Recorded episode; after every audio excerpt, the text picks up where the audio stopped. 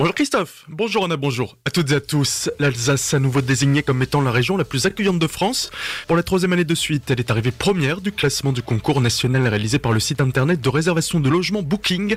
Pour départager les communes et régions, il se base sur les commentaires et notes laissées par les visiteurs. Victoire alsacienne d'autant plus importante car dans les dix villes les mieux notées, on en retrouve quatre de la région. Rigvier arrive en tête, Riboville sur la deuxième marche du podium, Colmar et Igisheim sont respectivement 9 et 10e. Des badges pour les veilleurs de mémoire lors d'une cérémonie qui s'est déroulée hier soir à la bibliothèque humaniste Frédéric Bierry, accompagné des deux grands rabbins et des deux présidents de consistoire israélite alsacien, a récompensé 26 personnes qui veillent sur 15 cimetières juifs d'Alsace.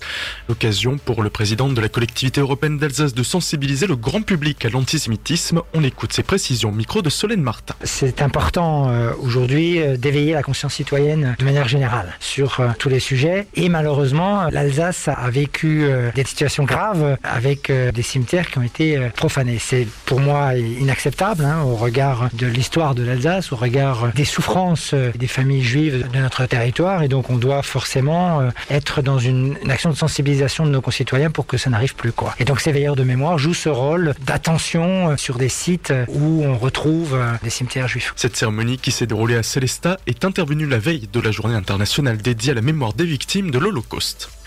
Beau comme un camion de pompiers. Juste avant cette cérémonie, Frédéric Bierry, également président du service d'incendie et de secours du Barin, s'est rendu à la caserne de pompiers de Célestat, accompagné par Marcel Boer, le maire de la commune, ainsi que le conseiller d'Alsace, Charles Zitzenstuhl, qui est membre du conseil d'administration du 667.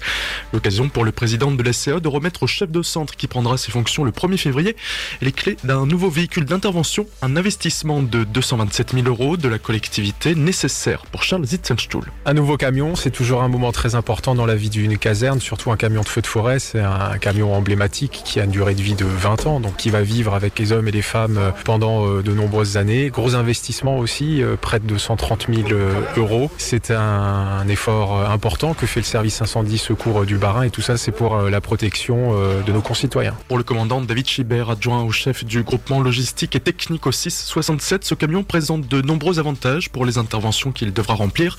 Le véhicule pourra ainsi assurer la protection des soldats du feu lors de leurs interventions dans la région de Célestat, mais pas seulement. Ce sont des véhicules euh, camions citernes feu de forêt qui disposent d'une cuve d'eau de 4000 litres, d'une pompe de minutes, euh, minutes sous 15 bars et qui sont donc destinés à tout ce qui est feu d'espace naturel, autant euh, localement que en renfort extra-départementaux, parce que c'est le cas maintenant tous les ans qu'on est amené à descendre en renfort dans le sud de la France. Comme le risque feu de forêt est un risque élevé pour les personnels, du point de vue normatif, il y a beaucoup de dispositifs qui sont prévus pour protéger les personnels, notamment en cas de passage de feu, hein, puisqu'il y a une autoprotection en fait de la cabine, et également un système d'air respirable qui permet dans les fumées au personnel d'être préservé en fait dans cet espace euh, de vie que constitue la cabine. Ce nouveau camion citerne forestier voyagera l'été pour prêter main forte aux régions les plus touchées par les feux de forêt, mais il travaillera aussi dans le secteur sur des feux dans des champs, tourbières et tunnels, bien que d'ici quelques années avec les sécheresses et maladies qui touchent de nombreux arbres en Alsace, des incendies pourraient s'y déclencher, les pompiers surveillent donc de près les forêts de la région.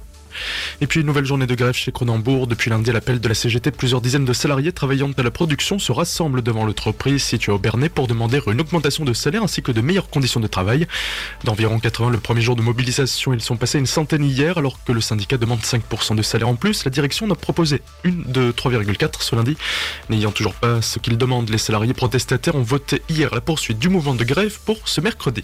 Tout de suite, le retour de la matinale avec Christophe et Anna. Très belle journée à l'écoute de votre radio.